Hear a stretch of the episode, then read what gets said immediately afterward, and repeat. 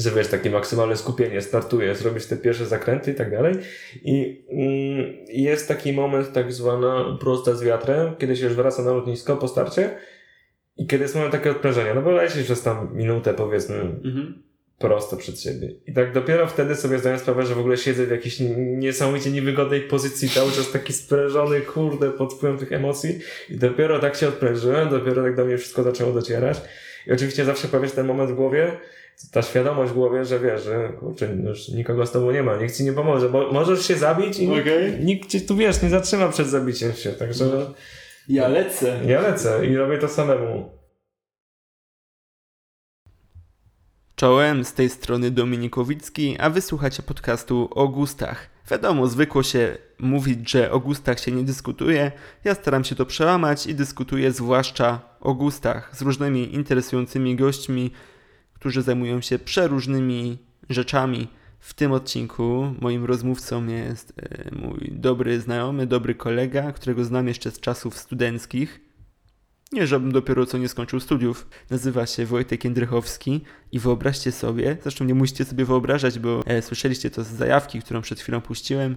Wojtek nauczył się latać i to z samolotem, więc oczywiście cały proces, jak z człowieka nie lota, stał się człowiekiem latającym, jest głównym tematem tego podcastu, ale poza tym poruszyliśmy kilka innych tematów dotyczących naszych studiów, naszych wyborów zawodowych, naszych problemów, e, balansu pracy z hobby. Cała masa interesujących mnie, a może i Ciebie tematów. Zanim jednak do nich przejdziemy, krótka anegdota o tym, jak próbowałem kupić kota. No bo czemu nie? No bo ciekawa historia. Także co, miłego słuchania, do usłyszenia za sekundę. A teraz czołówka.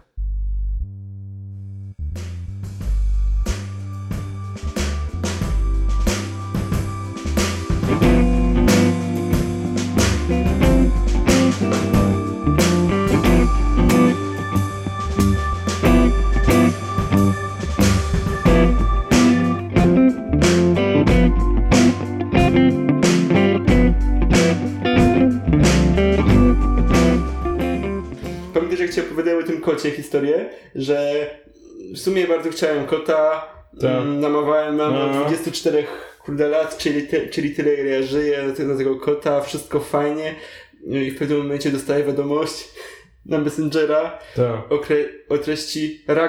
Myślę sobie, kurde, przypomniała sobie postać z wikingów, nie wiedziałem o co jej chodzi. Tak patrzę, o co jej chodzi. Pytam się, mam, aż zadzwoniłem z tego wszystkiego, mamo, o co Mama, jaki chodzi? Ragnarok? Jaki Ragnarok? Zbliża się Ragnarok? Fuck! A mama wtedy, nie, nie, jakby już miał być jakiś kod, no to Rag, Ragnol. Sprawdzam w internecie, jest takie coś w ogóle, no nie było, ale był Ragdoll. Jak, jak, jak w grach Ragdoll. No fajnie, znalazłem tego Ragdola, ładny kotek, taki pod perskiego, a nie ma takiego skrzywionego ryja, nawet mi się podobał. No i Ale teraz, kotki raczej nie mają skrzywionych ryjów. ale, ale W taką wiesz, ale perski ma, jakby dostał tak kopa. Mi się podoba taki ryjek, ale niektórym może się nie podobać. I uważam, że jest to nawet urocze. W każdym razie... Musisz ogarnąć ten temat, że jestem człowiekiem, który się nie zna na kotach i dla Ja też nie. to jest Jest- taki dachowiec Jest śmieszny. tego dachowca perskiego i ragdola. I syjamskiego, łysego. Nie, syjamski to jest nie łysy, sfinks jest łysy. Chyba taki... Dobra, jest taki, taki pomarszczony. ale on jest fajny, podobno na skórę jak aksamit. Jak papier toaletowy. Było tak, że dostałem ten synk o tym, o tym ragdolu, fajnie sprawdzam, fajne kotki. Pierwsze to pomyślałem, sprawdzam po ile one stoją w tym na rynku. to Panie. panie, Aha, dolary. Dolary. Patrzę. 2000 zł. I już tutaj, wiesz, cebula w głowie. No a tu dostanę za darmo kilkanaście kotów, a tutaj za jednego tyle płacić? No nie. Dobra, otwórz. Hodowlę. No, ale pomyślałem, zobaczę sobie na portalu gratka.pl. Tam są najlepsze... To Grat.pl, przepraszam cię bardzo. Ludzie wchodzą albo na Allegro, albo... albo na Elixa. Ja przyszedłem na gratka, bo chciałem gratkę. Ale nie, byłem, wszedłem na, na, wszedłem na Elixa, gdyby nie moje wpadki z Elixem, ale wchodzę na tą gratkę. Cieszę się. No, no, no, no, no. Już zrażony tymi przygodami z Elixem, jak mnie oszukiwali na prawo i lewo. Wchodzę na gratkę. za 2000, 3000, 5000 za darmo. Oddam kurczaki za darmo. Ja właśnie zacieram ręce. O, Panie, ja już z lawetą podjeżdżam. Nie. Panie, Ja jutro po z lawetą z rana będę. ile ton kotków macie? Wezmę, ile dajecie. Daj za darmo. No ale mówię mamie, mama, mama mówi, no jak za darmo, jak się zaopiekujesz? Jak obiecasz, że jak się wyprowadzisz to razem z kotkiem? No dobra, no dobra, możemy tak się umówić. Czyli mama cię już z domu wyprowadza, okej. No mama mnie już wyprowadza. Nie, to było takie coś, że do czasu jak, jak skończę studia. No, teraz To- jest do czasu, aż rozpoczniesz swoją wielką karierę. Teraz do czasu, Dziennikarz z live. do czasu jak pójdę na emeryturę dokładnie. O, no to już z górki. To będzie mój pierwszy stały dochód 20 zł. Ale chcę ci pokazać na mailu, na skrzynce tę wiadomość, którą dostałem na od, od yy, tej od ofertodawcy, który zaoferował O nie, za 0 bo, zł. ale powiem ci, że, te, że maile od ofertodawców to jest temat w ogóle na kompletnie inne rozmowy, bo kontakty z tymi ludźmi z internetu to jest zawsze jakieś tak, takie anomalie w czasoprzestrzeni, przynajmniej dla mnie. No ja właśnie miałem takie, takie przeżycie. O jest, kocięta. Mail brzmi tak, ja to przeczytam, żeby drodzy radiosłuchacze mieli mniej więcej wgląd w sytuację. Dziękuję bardzo za pocztę i zainteresowanie naszą urodą. Okej. Kocięta, mamy dwa kocięta, żeńskie, już dostępne i mają 12 lat. Tygodni. Już dw- 12 lat, ja już dostaję, dostaję palpitacji serca, bo to żyje 10 lat, ale nie, lat tygodni. Mają bardzo dobry temperament z dziećmi, okej, cokolwiek to znaczy, i innymi zwierzętami. Nie, innymi zwierzęta, przepraszam. Bardzo zabawna miłość do zabawy z zabawkami i dziećmi. Nasze kocięta są wychowane w naszym domu, więc są one dobrze wykorzystywane do wszystkich gospodarstw domowych. Eee, mm, Hałasy dzieci i kocięta? Czy ty kupujesz tego kota od, niger- od nigeryjskiego księcia? Ja właśnie obawiam się, ale chcę kontynuować te, ten tekst. Hałasy dzieci i kocięta z obydwoma zestawami zastrzyków, pchłami Biorę. i zabiegi robaczkowe są na bieżąco.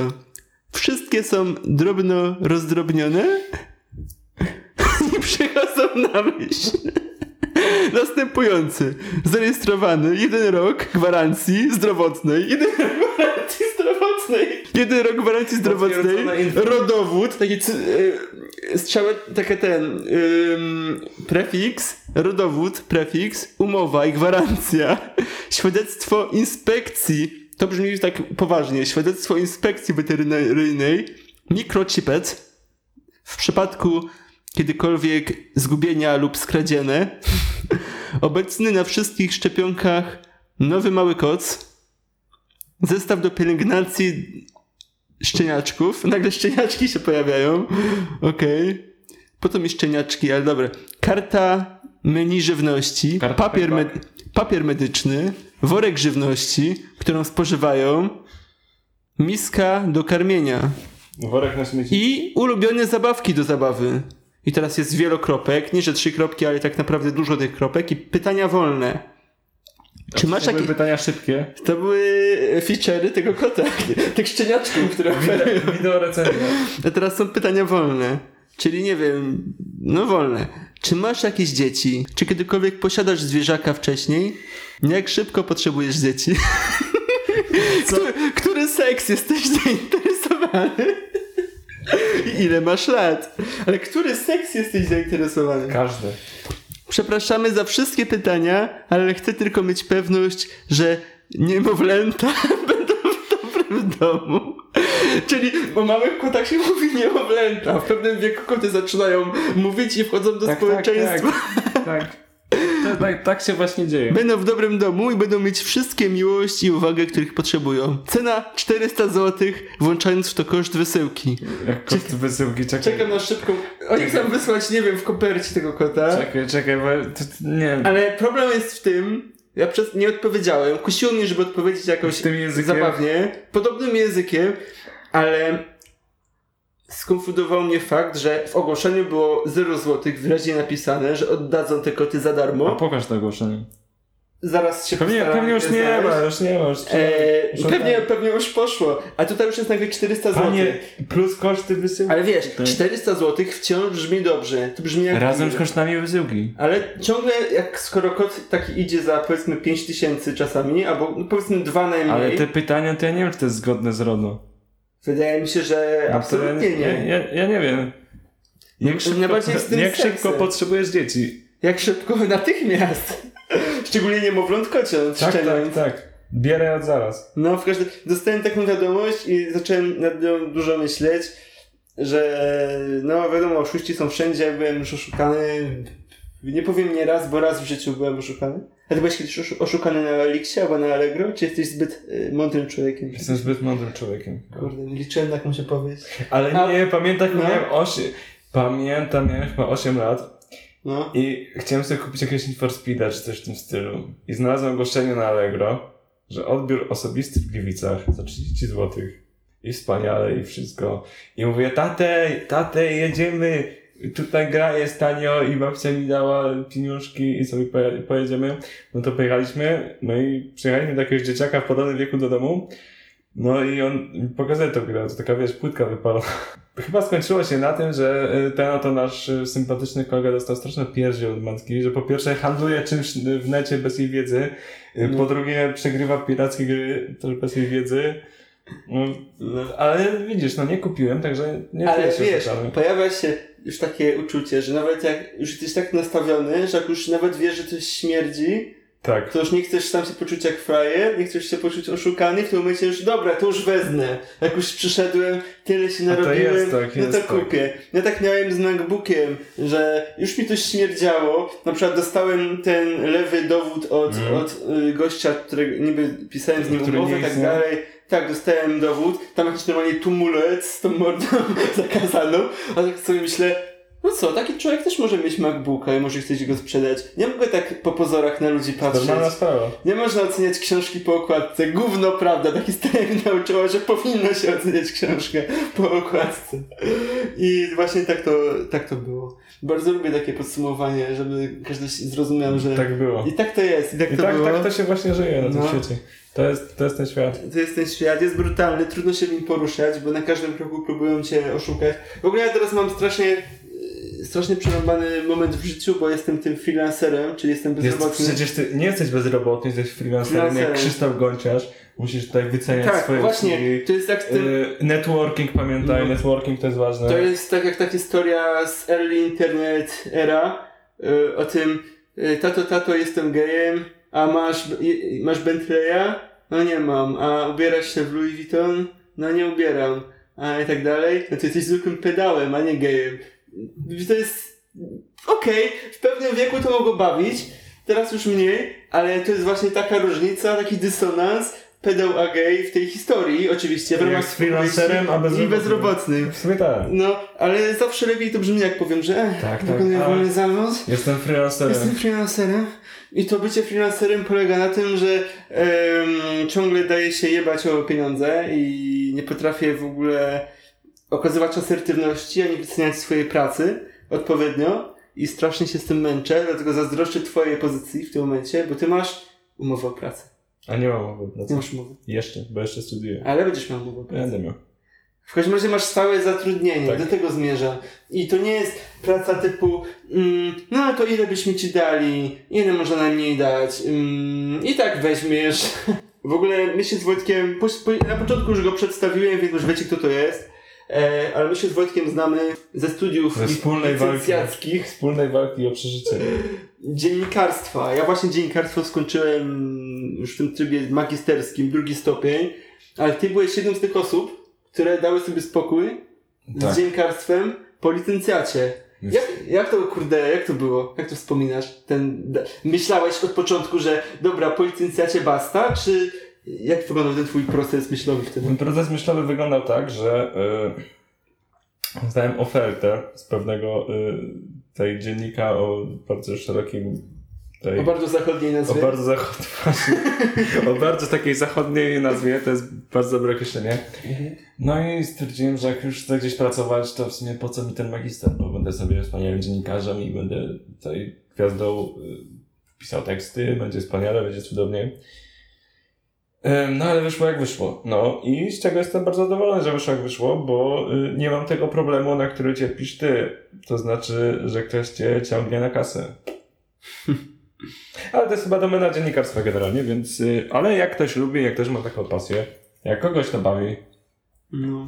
jak kogoś bawi życie pracą, no to No, no tak, bo to jest te, ta decyzja fundamentalna, czy żyjesz po to, żeby, żeby pracować, czy pracujesz po to, żeby, No żeby żyć. I teraz wychodzisz z założenia, że raczej pracujesz, żeby żyć. Tak, ale to też nie jest takie określenie. To nie jest No. dobre określenie, bo y, mam wrażenie, że niektórzy do tego podchodzą jak do tego, że ja w ogóle do pracy chodzę i sobie olewam i się niczego nie uczę i tylko coś tam odtepuję, żeby zarobić pieniądze. Nie, ja lubię swoją pracę i, i dobrze się Mhm. bawię w swojej pracy. Y, I też się na niej skupiam i też y, patrzę na nią jako, jako jakiś tam rozwój, nazwijmy to bardziej przyszłościowy. Mhm. Ale po prostu też fajnie mieć trochę wolnego czasu, fajnie mieć trochę pieniędzy. No, a w dziennikarstwie to tak średnio z tym. A czym się zajmujesz? Yy, p, p, p. Jestem asystentem dziale HR. Okej. Czyli dział HR to jest inaczej mówiąc dział kadr. Tak, jestem sieciem administracyjnym. Czyli w sensie Tak. ktoś, zatrudniają kogoś do firmy, do, do, do pracy, już nieważne jakiej firmy, czy chcesz powiedzieć, No nie? nieważne jakie firmy. No ale powiedzmy w każdej firmie to działa w ten sam sposób, że zatrudniają za jakiś czas nowych ludzi, dostają mm, CV i ktoś to musi A ja się akurat tym sprawdzać. nie zajmuję. O kurde, to co, może, co możesz tam robić, jak nie to? Yy, to znaczy, no przede wszystkim jakieś takie różne że tam, że sprawy organizacyjne, bardziej szkolenia i tak dalej. No generalnie HR to jest teraz takie super szerokie No. pojęcie i ono jest trochę bardzo mylnie kojarzone z, ściśle z procesem rekrutacji. no tak. To znaczy wszyscy kojarzą, że jak ktoś jest HR-owcem, to znaczy, że jest tym cieciem, który do ciebie pisze, a czy tam dzwoni, dzień dobry panie Dominiku, przeczytaliśmy pana ogłoszenie. Bardzo bla, bla, fajne. Bla, bla, bardzo fajne. Nie, HR to też jakieś wszystkie te procesy, jeżeli chodzi o rozwój pracowników, jeżeli chodzi o jakieś systemy oceniania i Aha. po prostu, no, to jest zarządzanie personelem. Aha. Może tak. No, Nie tylko zatrudnianie nowych osób, ale też tych, które pracują. Czy nawet szef tym się nie zajmuje już teraz? Szef oddaje to Tak. specjalne działy do kontroli nad pracownikami, a sam już się jakby separuje od pracowników. To już tak, tak w Skandynawii mi się to kojarzy, nie? istnieje, Taki- istnieje to taka teoria, że HR to jest taki łącznik między pracownikami a właśnie Aha. pracodawcą. Więc to może w taki sposób też można na to Mhm. patrzeć. No ale to brzmi jak, brzmi jak coś potrzebnego w każdym razie w tej firmie. Tak, i to, to znaczy, ja lubię tą pracę pod tym względem chyba, że po prostu nawet jak robisz te pierdoły i tak klepiesz sobie w komputer, to się czujesz w miarę potrzebny, bo coś dla Mhm. kogoś robisz. To nie jest takie, wiesz, wpisywanie numerków do Excela tak bezdusznie. Ale tam jest jakiś y, nawał obowiązków? Czy to jest różnie? Czy mniej więcej jakbyś ocenił intensywność tej pracy? Że cię wykańcza, czy że raczej masz spokój To jest ta taka, to jest taka intensywność z gatunku idę na 8 godzin i przez 7,5 godziny pracuję i to tak, że pracuję, pracuję. Tak hardo. Więc no. może nie hardo, ale no Ale bywa tak, że siedzisz taki, czekasz aż się skończy to 8 godzin i już nie masz dużo do roboty w tym biurze. To są jakieś pojedyncze przypadki. A, to bardzo rzadko się zdarza. A to jest dobre, bo wiesz, nie siedzisz i nie nudzisz. Aha. nie ma nic gorszego Ja nie da w pracy. Ja tego nie lubię. Takiego No ale ty jesteś freelancerem, to ty Ja, wiesz, to, mnie to nie dotyczy. jak się nudzisz w tak. pracy, to sobie wychodzisz z idę do innej. No, idziesz do innej. Dzień dobry, inna praca. Tak, ale nie, jest strasznie, strasznie to jest zakłamany ten termin freelancer. W ogóle teraz, jak no, szukam takiego stałego zatrudnienia, bo tak się. To nie jest dla mnie dobre, żeby tak żyć od miesiąca do miesiąca, zamiast mieć coś stabilnego. A to jest bardzo nieprzyjemne. To jest bardzo nieprzyjemne i stresujące yy, i nieprzyszłościowe i w ogóle odradzam każdemu człowiekowi na świecie, ale najgorsze, że tak wszyscy reportażyści w Polsce pracują. W wyborczej żaden reportażysta nie ma etatu. Ale wiem, jak Nawet jak, wygląda. nawet jak wygrywają, wygrywałem jakieś nagrody, paszporty polityki. i Ale tak widzisz, no to polega na tym, że każdy wie jak to wygląda, a jak ktoś ma taką pasję i chce takiej pracy pracować, to tak, tak się kończy. No. no. Ale no brakowało mi tego na studiach, żeby nas w tym uświadomili, zamiast truć dupę, że, że to jest super. Ale znaczy, ja, ja ci tylko powiem tak, że najśmieszniejsze jest to, że wszyscy mówią, że ola Boga, bo jest ciężko i nie ma pracy. Ta praca jest, tylko że jest no, Mhm. niezbyt fajna. Mówisz o pracy w mediach? Pracy w mediach. Ona jest, jest wszędzie. Możesz być cieciem, który pisze gówno posty na portalach, których nikt nie czyta. No właśnie. To, tego, W tym tego problem. W tym Przecież- problem. No. Naprawdę, jak widzisz te posty na tych portalach informacyjnych i to jak się poziom obniżył, no Ja nie wiem na co, wiesz, wejdziesz na jakąś gazetę teraz, to połowa jakieś takie gówno clickbaity, połowa przekopiowana jakichś informacji nie wiadomo skąd. Jak ja chcę się dowiedzieć czegokolwiek o świecie, to po prostu na większości tych polskich portali nie ma nic, bo jest coś o, nie wiem, o Ewie Chodakowskiej No. albo kimś w tym stylu. Znaczy, najgorsze jest dla mnie to, że tam pracują ogarnięci ludzie bardzo często, pracują którzy bardzo potrafią zarobiście tak. pisać, bo tam tak mówi się, że tam pisze Belek to jak gówno prawda, bo większość tych ludzi, nawet z tych, co poznałem, potrafi pisać, mówić i tak dalej. Problemem jest to, że oni się zapętlają w tym myśleniu, że Tak. wszystko trzeba robić pod SEO, pod y, te analizy Google'a. Nie, to dla mnie problemem jest to, że dziennikarz nie jest teraz specjalistą, tylko jest dziennikarz, który ma pisać wszystko o wszystkim jak najwięcej, jak najszybciej. I ja lubię te, wiesz, jak wejdziesz na jakikolwiek portal i jest jakiś w miarę nowy news, to tylko jest jakaś literówka albo coś kompletnie durny sposób napisanego i wszyscy w komentarzach wtedy wchodzą i wchodzisz w te komentarze i widzisz Ola Boga, co to za debil, to napisam, bez szkoły, głupi i tak dalej. Jezus, no po prostu ktoś się śpieszył i ktoś w trzy minuty napisał Jasne. posta. Poza tyle. tym, Ja, I dla Tak. przeciętnego komentującego napisanie takiej informacji to byłaby godzina siedzenia przed komputerem, zastanawiania się, ale jak już to w końcu robisz i na tym siedzisz, to ci to zajmuje 3 minuty, a czasami masz nawet jeszcze mniej czasu na Poza tym nie stać, nie, nie stać ich na edycję, nie stać ich na korektor, Tak. która działa na bieżąco, szybko. W nie wszystkich redakcjach jest korektor. I W których redakcjach jest korektem? No w mojej na przykład jest. Uuu, na, boga... Widzę, na bogato, na bogato jedziecie. Ale, ale szczerze mówiąc, jak patrząc na moje posty, te moje teksty tam, to nie zawsze bym powiedział, że jest ten korektor.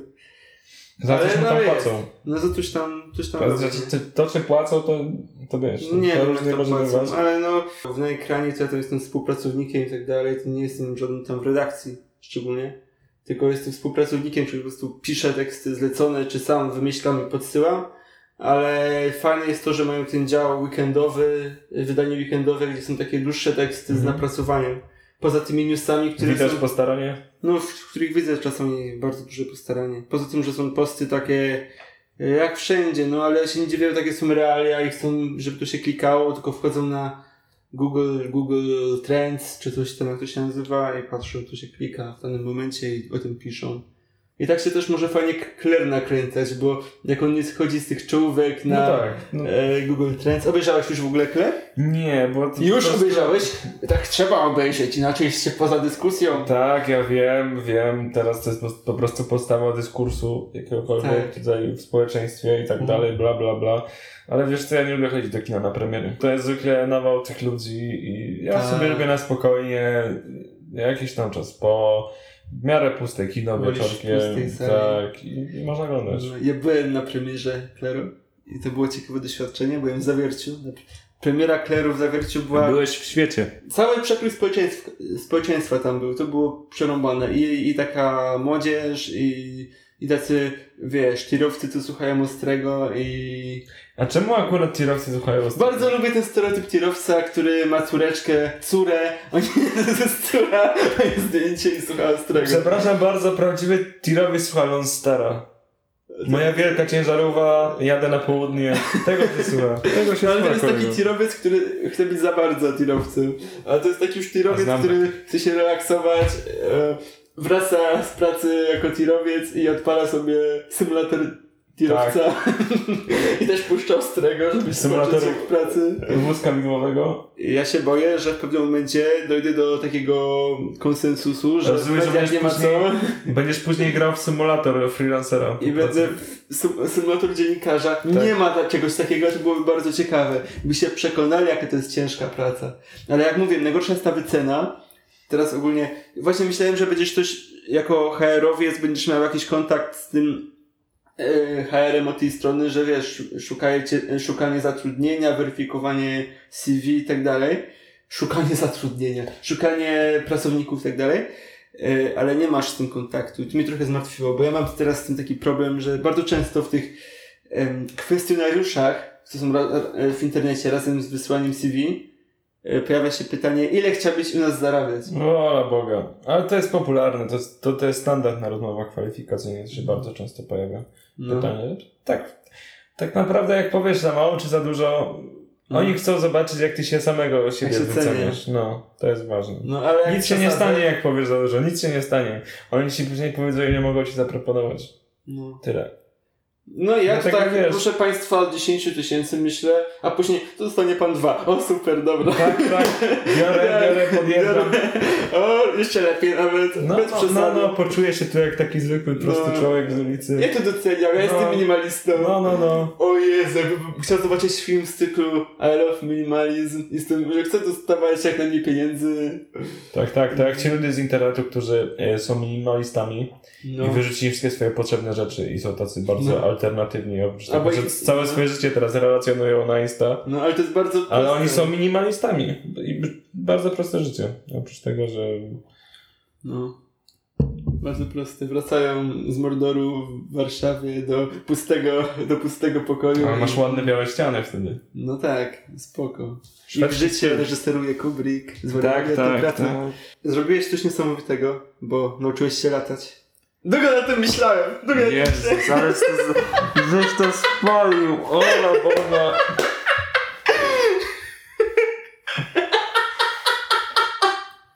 Jak te koszulki na kropówkach, po co chodzicie, jeżeli można latać? I listko marihuany. Ale to było fajne, jakie korni. To było ekstra. To było straszne. Poczułem się jak Superman. Ja bym się chciał poczuć jak Superman. Ja tylko dążę.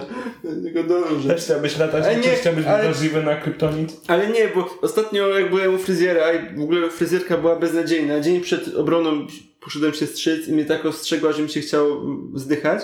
Ale wydaje mi się, że miał fajną dyskusję o prawie jazdy, że teraz podobno, o ile kiedyś w Częstochowie bardzo trudno było zdać egzamin na prawo jazdy, teraz się to zrobiło dużo łatwiejsze. Tak się wdałem w dyskusję z tą panią em, o tym prawie jazdy i mówię, proszę pani, ja sobie nie radzę z prawem jazdy. A mój kolega to już samolotami. A tam, no nie. No tak, tak. Kurde.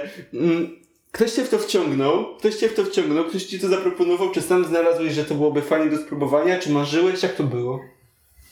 To znaczy, to jest trochę taka historia z gatunku e, długie oraz historia życia. No, Więc no ulubiony rodzaj tak, ulubiony rodzaj historii, chociaż jestem kiepskim historią Historykiem. opowiadaczem. Kiepskim historykiem, ale No, nie, no. no, w, w każdym razie y, no, wzięło się to z tego, że tak jeszcze lat temu, ho, ho, ho, 15 lat temu, 11 lat 15 lat temu. temu. 15. Y, mój tato pracował przez rok w Londynie, był na delegacji. No i z racji tego, że był tam przez cały rok, to w trakcie wakacji pojechaliśmy do niego. No i wiesz, jak masz te 9 lat i lecisz gdzieś pierwszy raz samolotem, to jest takie wow, No. jest takie wow, a jak, jak jeszcze wiesz, jak jeszcze lecisz do Anglii, która ma po prostu tak ogromne tradycje lotnicze i jak ojciec się zastanawia, gdzie by tu zabrać dzieci, czy tam No. dziewięcioletnie dziecko, to oczywiście jakieś muzeum lotnictwa, czy to, czy tamto. Więc no, no oglądałem się tego strasznie sporo.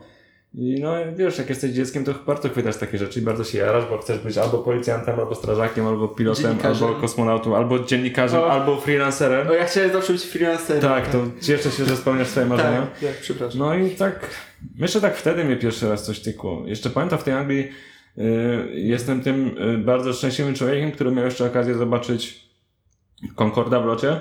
To też jakoś, to jest jedno z niewielu, wspo- niewielu wspomnień z tego mojego wyjazdu wtedy, Mhm. ale y, tak dla osób, nazwijmy to nie siedzących w temacie, polecam sobie po prostu wygooglować Concord.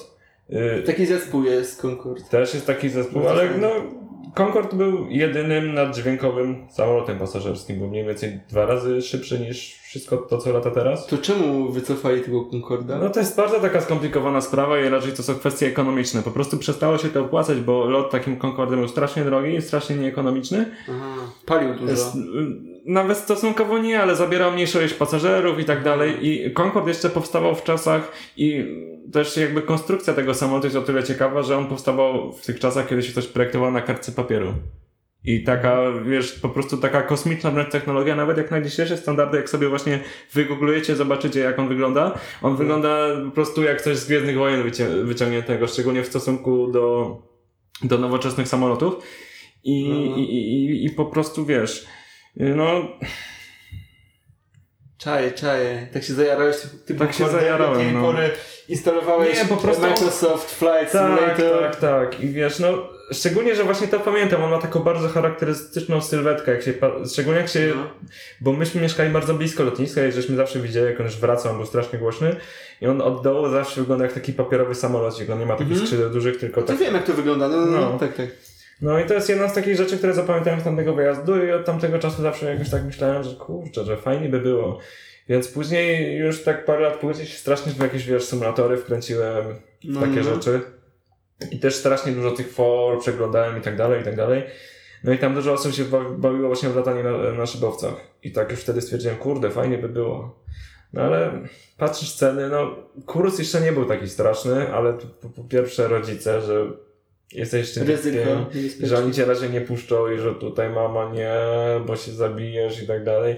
A dwa to jest jednak kasa, nawet jeżeli w tamtych czasach ten kurs nie był taki drogi, bo jeszcze, bo jeszcze się dopłacało, jeżeli się miało tam poniżej 16 lat, więc jeszcze tam chyba państwo dopłacało do tego, więc były jakieś ogromne rabaty, tylko później latanie było po prostu drogie. Więc albo masz rodziców, którzy cię kompletnie wspierają i możesz sobie przychodzić latać i mieć wywalone, no albo musisz sobie samemu zarobić. No ale z racji tego, że stwierdziłem, że po prostu no nie ma możliwości się jakoś zabrać za to w jakikolwiek sensowny sposób, no więc no gdzieś tam jakoś mnie to Mhm.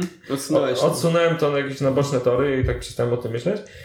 Ale y, w zeszłym roku, który mamy 2017, nawet dwa lata temu, na święta, dostałem od brata voucher na taki przelot szybowcem. Aha, ale jako pasażer. Tak, jako pasażer. No i wiesz, i, i zabierałem się do tego też chyba przez rok, żeby w ogóle podejść. Aha. Bo stwierdziłem, kurde, ta zajawka mi tak minęła i, i pójdę i się tylko rozczaruję i będzie nuda, albo mi się nie spodoba, albo cokolwiek innego i tak. Więc dostałem go w grudniu, a na ten pierwszy lot poszedłem we wrześniu, czyli dokładnie rok temu.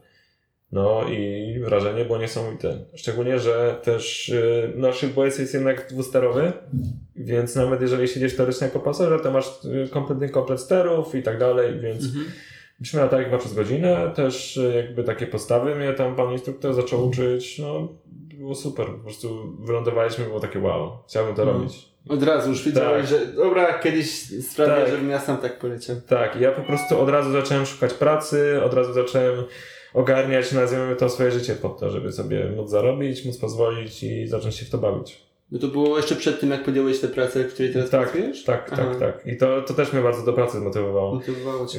No, więc y, po prostu wiesz, od razu zaraz, strona klubu ciach, jak się zapisać. Dobra, a ile to kosztuje? jak. Ile to kosztuje taka zabawa, żeby się zapisać do takiego aeroklubu i wykupić sobie mniej więcej na rynku? Nie mówię nawet o twoim konkretnym przypadku, Mhm. tylko mniej więcej ile No to ceny kosztuje... rynkowe są podobne, no. No, no, no. Tylko, że też mm, jakby to mm, koszty szkolenia są bardzo takie troszeczkę niejednoznaczne w tym w ogóle, bo teoretycznie płacisz za szkolenie podstawowe, Mhm. oczywiście też za teorię, a później już y, przygotowujesz się do licencji i to jest już płatne w ogóle y, na podstawie po prostu tego cennika za godzinę. Więc Mhm. ciężko, ciężko tak naprawdę wyliczyć jednoznaczne koszty. No szkolenie podstawowe z teorią kosztuje około 4-4,5 tysiąca za, y, za wyciągarką. To, to jest droższa zabawa niż prawo jazdy. No droższe.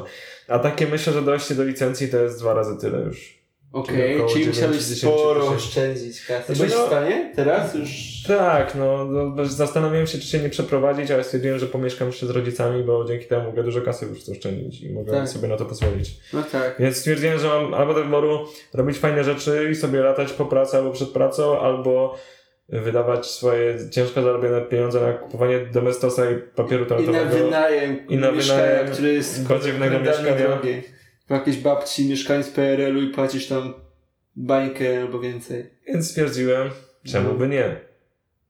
Spoko, ale mm, cały ten kurs od momentu tego, w którym pierwszy raz wszedłeś do tego szybowca razem z tym instruktorem na ten Mhm. z vouchera ten lot, do momentu, kiedy sam poleciałeś, to minął rok, mniej więcej. Tak. Oczywiście tam też te, to znaczy to wygląda tak, że szkolenia zwykle się zaczynają po, tuż po nowym roku i wtedy przez około dwa, dwa i pół miesiąca, czy tam do trzech, trwa teoria, czyli trzeba tak w weekendy przychodzić i przesiedzieć te między 5 a 8 godzin, to bardzo różnie. Pamiętam jak tak chodziłeś, to chyba mniej więcej był taki feeling jak przy prawie jazdy, nie? Że Tak, musisz iść, wysiedzieć, wysłuchać, chociaż sprawy No. często są nawet interesujące, też bardzo ważne. I no i się chodzi tak naprawdę. Trzeba na to pójść, trzeba ocenić swoje, chociaż wiem, że teraz da się też przez neta zrobić, więc też jak ktoś kompletnie nie ma czasu, no ale to jest inna sprawa, że jak się nie ma czasu, to nie da się latać. Przynajmniej szybowcami. To jest co, troszeczkę coś innego niż samolotem. No. A jak długa była droga, jakbyś sobie pomyślał, kurde, szybowiec fajna sprawa, ale chciałbym takim polecieć wielkim samolotem. Jak y, wygląda przejście z takiego rodzaju lotnictwa do takiego, wiesz, dużego? Mniej więcej tak jak masz samochód osobowy Mhm. i tir? To znaczy, powiem Ci, że to jest takie troszeczkę nie do końca porównanie trafione, dlatego że jeżeli chodzi o duże lotnictwo, to to jest właściwie bardziej usługa komputera w tej chwili i znajomość procedur. To jest wszystko bardzo zautomatyzowane i raczej polega na kontrolowaniu tego, jak komputer pracuje, jego ustawianiu niż, Czyli niż rzeczywiście latanie. I teraz nawet dochodzi do sytuacji, że piloci, może nie nazwijmy to w ten sposób, że nie umieją latać, co raczej już gdzieś im brakuje tych podstawowych umiejętności obsługiwania drążka, pedałów, bo A. po prostu tego nie robią przez całe Czyli lata. jakby oni latają jak się jeździło samochodem na automacie. Mniej więcej. I bardziej koordynują ten lot. Tak, tak. Tak jakby się jeździł autopilotem Tesli. nie? Czyli to jest właściwie takie latanie takim samolotem jest poniekąd łatwiejsze. Odliczając Nie- to, że jest większa odpowiedzialność i tak dalej. Tak, znaczy no też nie powiem, że jest łatwiejsze, jest po prostu inne, jest kompletnie inne. Więc raczej Mhm. myślę, że tu można porównywać latanie szybowcem, a latanie małym samolotem. Aha, aha. ja jednak uważam, znaczy nie mam też jakiegoś idealnego porównania czy odniesienia, ale yy, myślę, że latanie szybowcem jest troszeczkę bardziej takie ekscytujące niż latanie małym samolotem. Bo małe samoloty są po prostu nudne, przynajmniej z mojego punktu widzenia, bo to są stare konstrukcje ze słabymi silnikami, które są wolne, ciężkie, toporne i raczej ja bym porównał to do czegoś takiego. Yy, samolot to jest tak jakbyś pojechał nad jezioro i wynajął taką najprostszą yy, łódź z silnikiem. Taką nawet nie tyle motorówkę, bo widzisz pewnie przed oczami jakiś taki sportowy, sportową, sportową Tak. motorówkę z Vice City, ale nie taką typową łódkę z silnikiem z tyłu. I to jest No. taki prosty mały samolot. A szybowiec to jest jak taki wyczynowy, wyczynowy, wyczynowa żaglówka, wyczynowy jacht. Aha, aha. A takie, takie wiesz, już bardziej wypasione szybowce to nie wiem, jak katamarany na przykład. W tym sensie, że bardziej korzystasz y, z sił natury. To, to raz, a dwa, że to jednak y, wiesz, kiedy lecisz powiedzmy jachtem 40 km na godzinę przez środek jeziora to jest wow, a kiedy lecisz 40 na godzinę motorówką przez środek jeziora to usypiasz. To jest, to jest, to jest cała Mhm. różnica, nie? Jest inne poczucie prędkości. tak Nawet nie dalej. tyle, że inne poczucie prędkości, co po prostu no jest troszeczkę inaczej, masz troszeczkę Mhm. inny kontakt z tym wszystkim. Nie jest to wszystko zautomatyzowane, latasz bardziej na podstawie swojej wiedzy, umiejętności Mhm. i tak dalej. Ale w tym momencie ty masz jakby em, możliwość, czy władzę, czy tak dalej, żeby samemu sobie polecieć samolotem. Bez niczyjej asysty, tak?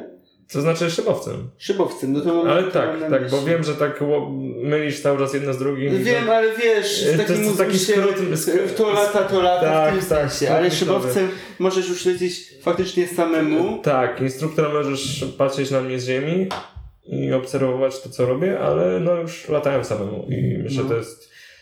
Powiem tak, że robienie takiego kursu chociażby dla samego tego uczucia latania samemu warto. No. I jest to jedno z chyba z najpiękniejszych uczuć na świecie i takich najbardziej niezapomnianych, myślę. No. Ten pierwszy samodzielny lot to jest taki, wszyscy to wspominają po prostu. Ale ty się nie denerwowałeś, no bo Ja jednak wiesz, tak. dużo zależy od ciebie, ktoś spieprzysz, to spadasz. To jest nie? tak śmiesznie zrobione, że jakoś to się zawsze załatwia w taki sposób, żeby gdzieś ten stres rozbić. To znaczy, yy, po pierwsze, przez to, że warunki są zmienne i tak dalej, to nigdy nie, nie ma czegoś takiego powiedziane, okej, w poniedziałek o 18 lecisz pierwszy raz samemu. Mhm. Więc to nie jest nigdy tak ustalone, tylko przychodzisz na lotnisko no i zobaczymy. To jest jedna sprawa.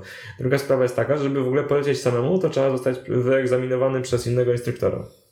Więc prawda jest taka, że kiedy ludzie podchodzą już do tego momentu, to bardziej się stresują tym, że muszą lecieć z kimś innym, kto ich będzie oceniał, niż że samemu. Bo jak już lecisz samemu, no nikt ci nie będzie narzekał, nikt ci No nie tak, powie, źle. też jak z egzaminem na prawo Tak, jazdy tak. i z jazdą już samemu, nie? Tak, więc y, ja i większość ludzi stresowała się po prostu bardziej tym lotem z innym instruktorem. Ja jeszcze też miałem o tyle śmiesznie, śmiesznie, po prostu o tyle inaczej i o tyle przyjemnie, że y, ja się bardzo nastawiłem, już nawet nie pamiętam, ja po prostu tego dnia z tym pierwszym lotem wszystko jakoś gdzieś przeleciało mi w głowie, ale pamiętam, że było mniej więcej tak, no już, chociaż nie było to tak dawno, y, że powiedzmy miałem w głowie, że to będzie w poniedziałek. I tak w poniedziałek byłem mega zestresowany i tak dalej. I w tej pracy też chodziłem taki, kurczę, nie mogę się na niczym skupić. No i przyjechałem na to lotnisko i się okazało, że wieje. i że nie polatamy Mhm. dzisiaj. Znaczy, że polataliśmy, ale że no nie samemu jeszcze, bo to jednak, wiesz, dobrze poczekać Ej, na te przyjemne W warunki. sumie ulga w tym momencie, bo miałeś jakąś presję i w tym momencie tak...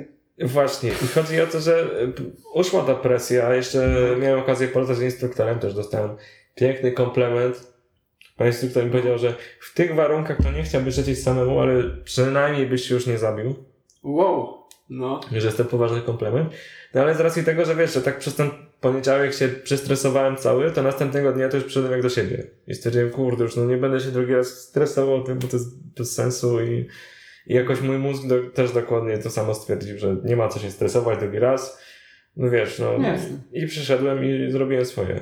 I z tego pierwszego lotu najbardziej pamiętam to, że yy, że wiesz, takie maksymalne skupienie, startujesz, robisz te pierwsze zakręty i tak dalej. I mm, jest taki moment, tak zwana prosta z wiatrem, kiedy się już wraca na lotnisko po starcie i kiedy jest moment takiego odprężenia. No bo lecisz przez tam minutę, powiedzmy, Mhm. prosto przed siebie. I tak dopiero wtedy sobie zdaję sprawę, że w ogóle siedzę w jakiejś niesamowicie niewygodnej pozycji, cały czas taki sprężony, kurde, pod wpływem tych emocji. I dopiero tak się odprężyłem, dopiero tak do mnie wszystko zaczęło docierać. I oczywiście zawsze pojawia się ten moment w głowie, ta świadomość w głowie, że wiesz, że kurczę, no już nikogo z tobą nie ma, nikt ci nie pomoże, bo możesz się zabić i Okej. nikt cię tu, wiesz, nie zatrzyma przed zabiciem się, także Ja lecę. ja lecę i robię to samemu. No. Jakby taką czujesz, może tak sobie to wyobrażam, większą więź z tym, yy, z tym szybowcem. Jakby już zapominasz jakby o sobie, tylko bardziej co odbierasz.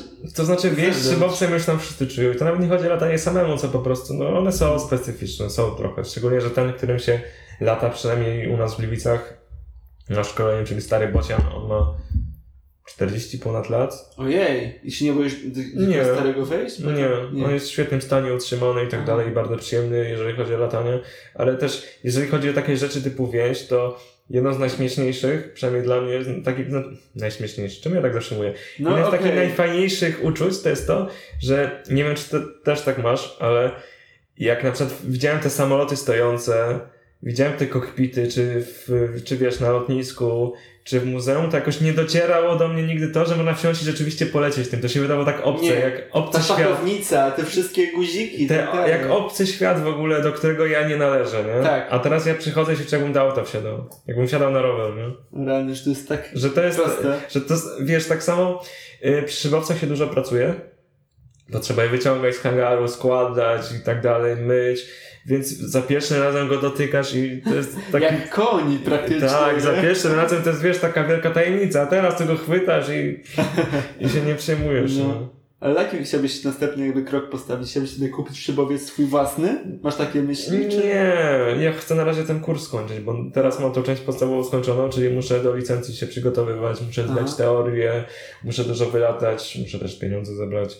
No tak. I to tak wiesz, no to bardziej pod tym względem. Ale już, już wiesz, posiadając te licencje, Przychodzisz, będziesz latasz samemu. Po prostu przychodzisz tam i Przychodzisz, latasz sobie. wyciągasz szybowiec, latasz. No. I I też w sumie nie ma potrzeby tego kupować, bo i tak musiałbyś płacić za Tak. hangar, za... Większość ten- ludzi, tak, tak, tak. Większość ludzi, jeżeli kupuje coś takiego, to na spółkę z kimś. Aha. Że zamiast się dzielić z powodu klubu, to się dzielą w dwójkę i sobie Tak. ustalają terminy.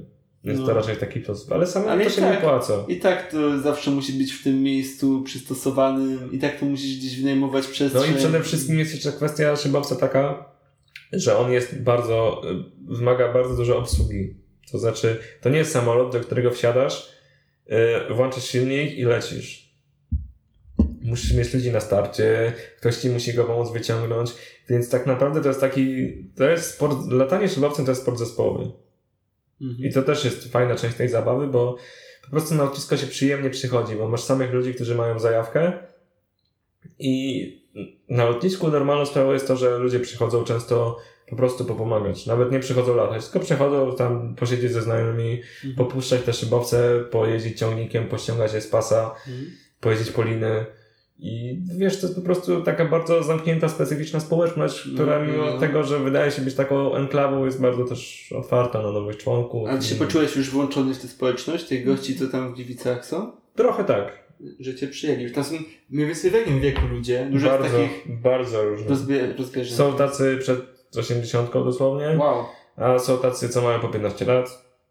Bo tu nie ma takiego ograniczenia jak z prawem jazdy. Jeżeli się nie mylę, to do momentu licencji albo pierwszego lotu samodzielnego, no nie, nie jestem w temacie, bo nie mam takiego problemu. Chyba trzeba mieć 16 lat. To Aha. jest ten, to jest ten wymóg. I, I słuchaj, bo ty nosisz okulary, jak zresztą ja, i to ci nie przeszkadzało? Nie było żadnych uwag, że o kurczę, pan To znaczy, jeżeli chodzi o takie sprawy, to tu jest jeszcze inna kwestia. Jeżeli chodzi o latanie, to znaczy musisz mieć badania lotnicze, Aha. lekarskie. Jak to wygląda? Yy, Jest kilka takich ośrodków w Polsce, którzy mają lekarzy, którzy są uprawnieni do robienia takich rzeczy, ci wystawiają takie międzynarodowe, europejskie świadectwo tego, że masz uprawnienia właśnie na latanie. I to są chyba trzy klasy. Yy, Ta trzecia to jest w ogóle jakieś tam chyba ultralekkie samoloty, jakieś inne takie rzeczy. No ta druga to jest właśnie na zwykłe samoloty, na szybowce. No i pierwsza klasa to jest praktycznie to samo co druga, tylko że to jest takie świadectwo odnawiane co roku. I Aha. właśnie dla ludzi, którzy komercyjnie pracują w zawodzie. Mhm. Więc z tymi badaniami to też była heca i tam wszyscy na, na to narzekają, bo to yy, ja na przykład do Krakowa jechałem, Mhm. więc wiesz, musisz cały dzień na tych badaniach spędzić u lekarza. Ja miałem ten problem, yy, To jest wojskowe jakby, tak? znaczy, Nie? jest też jeden, są też ośrodki wojskowe, które Aha, to robią. są wojskowe. Bo, Tak. bo pamiętam, że jak Gonciarz sobie robił na drona Mhm. egzamin, to właśnie jak się robi ten egzamin profesjonalny na drona, tego dużego, To też, trzeba zrobić tak. lotnicze badania. Tak, No, no, no. tak. I tu się pojawił jeden problem, o którym nawet nie wiedziałem, nie miałem pojęcia. Na, szczę- na szczęście udało mi się jakoś tam to na miejscu naprostować, ale z racji tego, że yy, mam astygmatyzm, Mm? mm, Witaj w klubie. to troszeczkę nienawidzę stereoskopową. Więc to jest troszeczkę problematyczne, chociaż tak naprawdę z tym widzeniem stereoskopowym to są tam różne teorie i tak dalej, i tak dalej, czy to rzeczywiście wpływa, czy nie. No, jak żyjesz cały czas w taki sposób, to nawet nie wiesz, jaka jest różnica. Mhm. Chociaż ja stereoskopowo widzę, chociaż nie idealnie, więc jakoś mi się tam udało to przejść, ale już mnie jedną, wiesz, już jedną nogą byłem wpisany jako nielot, także musiałem trochę powalczyć, Aha. jeszcze pochodzić. To jeszcze miałeś nerwy z tym, żeby Tak, wszystko tak, przez to tak. przejść. Jeszcze tak dla ludzi, co nie mają astygmatyzmu, jakbyś wyjaśnił widzenie stereoskopowe. To znaczy, no, widzenie stereoskopowe to znaczy widzenie w, w trzech wymiarach, że No, przedmioty no. są wypukłe. I Efekt jak w tych grach od Wiedźmina Tak. chyba dwa czy, czy tam trzy. Ale no, No, no, no. tak naprawdę ciężko mi powiedzieć jaka jest różnica, bo ja patrzę na Tak. obiekty normalnie, plus no, plus widzę No bo dla trochę. ciebie to jest normalne, jak i dla mnie Tak. nie mamy za bardzo porównania, więc... Tak, ale większość ludzi, która ma astygmatyzm nie widzi do końca idealnie stereoskopowo. Mhm. Ciekawe jak się w takim razie to widzi, bo w grach to łatwo widzieć jak się zmienia detale, kiedy zaczynają być te cegówki, wiesz, Tak, tak. bardziej wypukłe, a w życiu jak to wygląda, nie wiem, bo ja To też słyszałem, że mam zaburzenia bliżej ideali, że na przykład nie mogę powiedzieć, czy to krzesło jest bliżej, czy, czy ta tam ym, biblioteczka, a... To, to No też, tylko problem jest taki, że twój mózg też to koryguje. Mhm. Mhm. Więc no, to na przykład w ramach ciekawostki powiem, że w Stanach y, praktycznie takie badania na widzenie stereoskopowe się wykonuje tylko dla ludzi, którzy, nie wiem, chcą na samolotach wyściskich latać w wojsku. A u nas to się robi na obsługę wózka winowego. Więc mm, Już pan nie może tym wózkiem jeździć, Tak. bo pan ma astygmatyzm. A, kurczę, ale myślę, że wiel, wiel, dla wielu ludzi to jest totalnie egzotyczne. Właśnie t- tak jak mówiłeś i totalnie absurdalne, no żeby jest, latać. tak, no jest to pewna egzotyka i, i wiesz, i tak, No. znaczy po pewnym czasie to już się robi dla ciebie takie normalne i nie ma tego efektu wow, po prostu y, pamiętam jak pierwszy raz jechałem na lotnisko, to był takie wow, a później to jest już tak No wiadomo, jak ze wszystkim, jak ze wszystkim. No, ale kurczę, naprawdę to jest fajne, że się w ten sposób możesz realizować, że obok, obok pracy masz taką zajawkę. No, Jedną z wielu, nie? Ale... ja uważam, że strasznie ważne jest posiadanie jakiejś zajawki, no. No.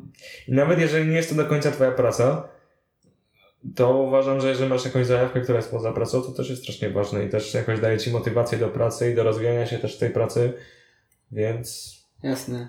Zresztą to było tak samo napędzające się, bo prac, pracowałeś poniekąd, żeby spełnić No swoje tak. marzenia związane z tą zajawką, tą czy inną, nie? tak. To się wszystko jakoś, jakoś napędzało. E, ostatnio widziałem e, taki stand-up, w którym fajną, fajną teorię e, właśnie ten komik wrzucił, już nieważne jaki, Sloss się nazywa.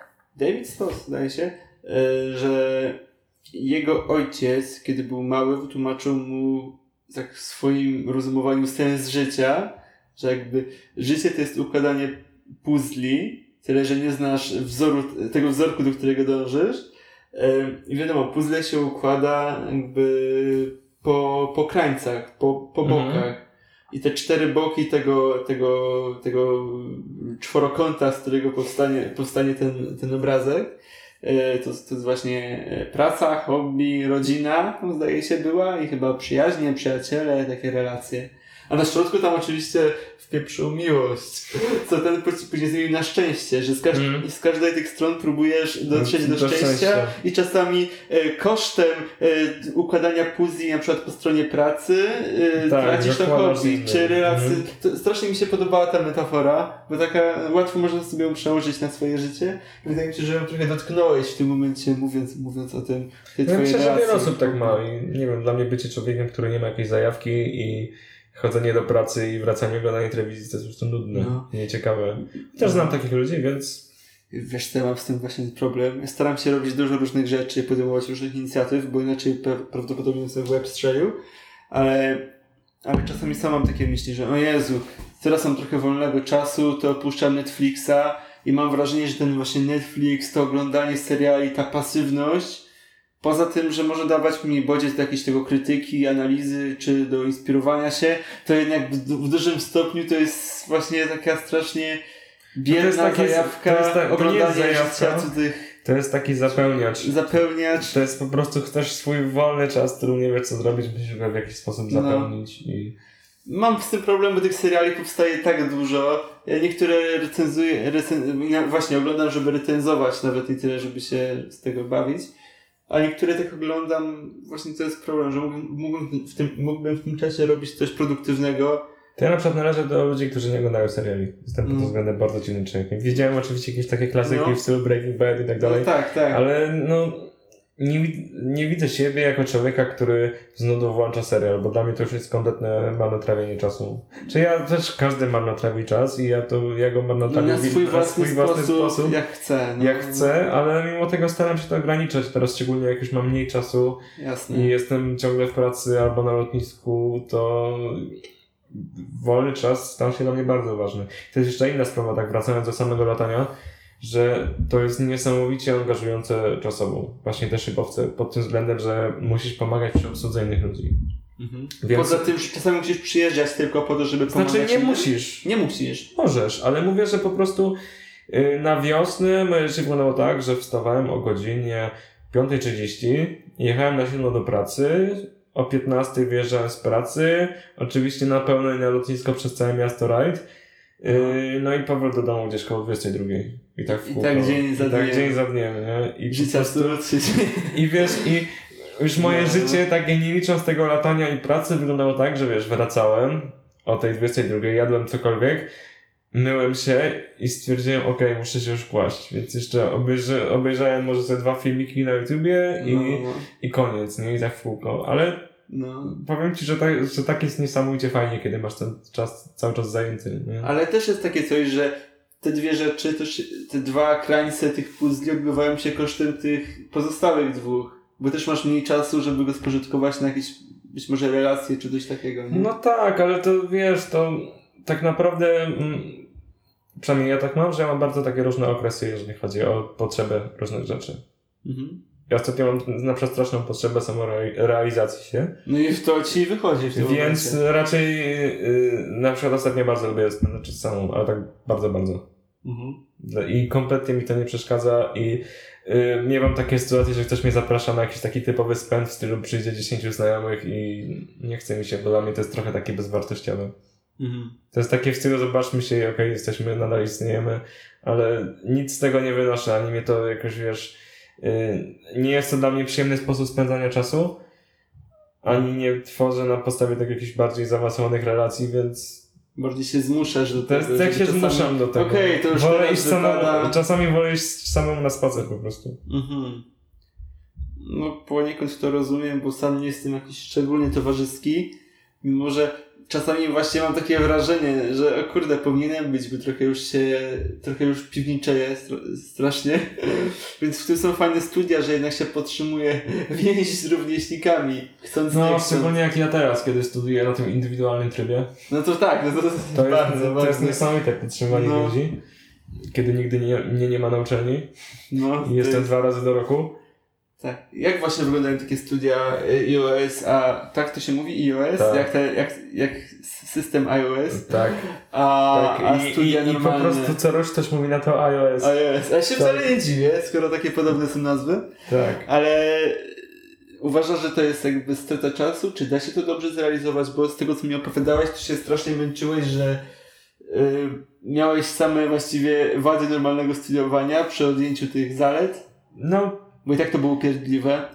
tak, to jest bardzo upierdliwe, szczególnie jak pracujesz. No, no, no. Problem jest taki, że często, kiedy po 8 godzinach roboty chcesz wrócić do domu i obejrzeć ten serial, tak to nazwijmy, no albo polatać. No. albo polatać, albo cokolwiek innego, na co masz ochotę, to nie, bo zbliża się koniec semestru i trzeba napisać jakąś pracę, albo trzeba jechać do biblioteki, czytać te książki i tak naprawdę y, ilość twojej pracy własnej. W tych całych, no, tak nazwijmy, studiach bardzo wzrasta ten udział tej pracy własnej. To znaczy, wiesz, tak naprawdę, jeżeli studiujesz jakieś tam te wszystkie nauki tam humanistyczne, to może być takim pasywnym studentem, który tam sobie chodzi, klepie, weźmie notatki i dwa razy do roku się nauczy. A na iOSie to musisz po prostu w każdym semestrze każdy przedmiot samemu zaliczać.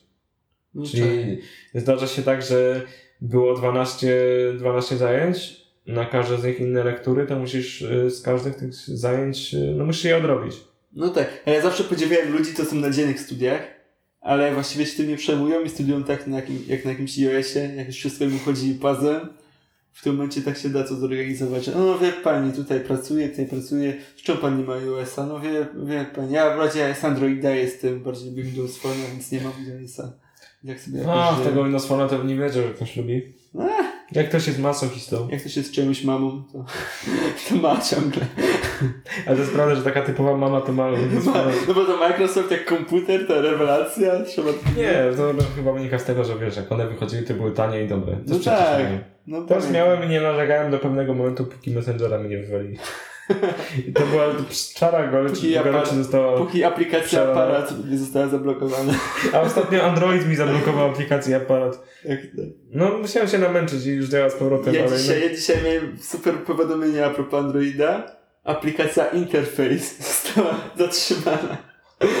Aplikacja życie została... Aplikacja życie. Ale miałem takie coś na Windowsie, pamiętam. Ja już teraz tak patrzę na Windowsa przez pryzmat, wiadomo. Tych wszystkich Nie lat, pamiętam tych jak to wyglądało. Kiedyś to było... Kiedyś to było mi- Microsoft, jeju, ale miałem takie coś, że aplikacja Microsoft Windows została zatrzymana. Powiadomienie. Jak anulowałem, to ciągle mogłem na niej działać. Never, never again Windows, bye bye. Chyba, że ktoś mi ukradnie komputer. Albo ci go nie wyślę. No, albo mi go jeszcze raz nie wyśle. Albo odeśle mi ktoś.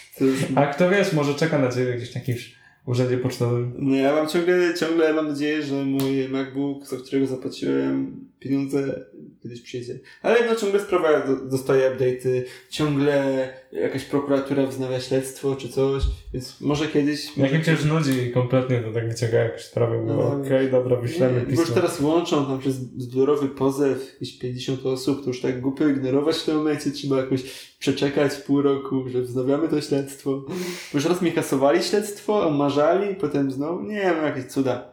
Teraz mówię totalny off-talk. Ale wydaje mi się, że powiedzieliśmy co to trzeba, więc e, moim gościem tej audycji był Wojtek Jędrychowski. To ja, to ja gość.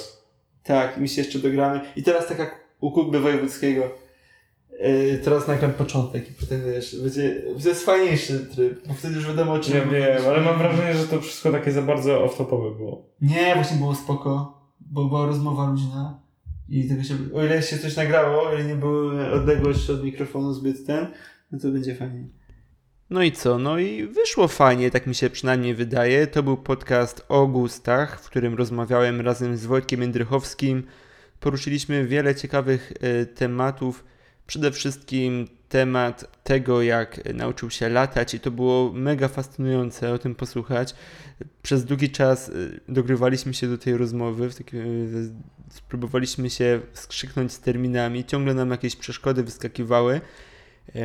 I mimo, że ja byłem bardzo ciekawy tego całego przebiegu jego szkoły latania, Praktycznie nic się go o to nie pytałem wcześniej, bo ciągle powtarzałem, nie, nie, to będzie dobre na podcast, musimy o tym nagrać podcast. Wojtek mnie trzymał w takiej pozycji, że okej, okay, nagramy, ale dopiero kiedy w końcu sam polecę samolotem bez żadnej asekuracji wtedy będę miał coś do powiedzenia.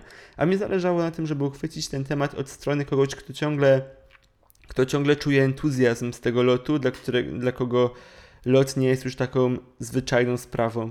No, trochę już dla Wojtka latanie stało się zwyczajne, ale wydaje mi się, że ta perspektywa osoby, która już ma jakieś z lotem doświadczenie, ale ciągle pamięta doskonale, jak zaczynała, bo to było tak niedawno, jest interesująca. Mam nadzieję, że spędziłeś, spędziłaś, spędziłoś miło czas.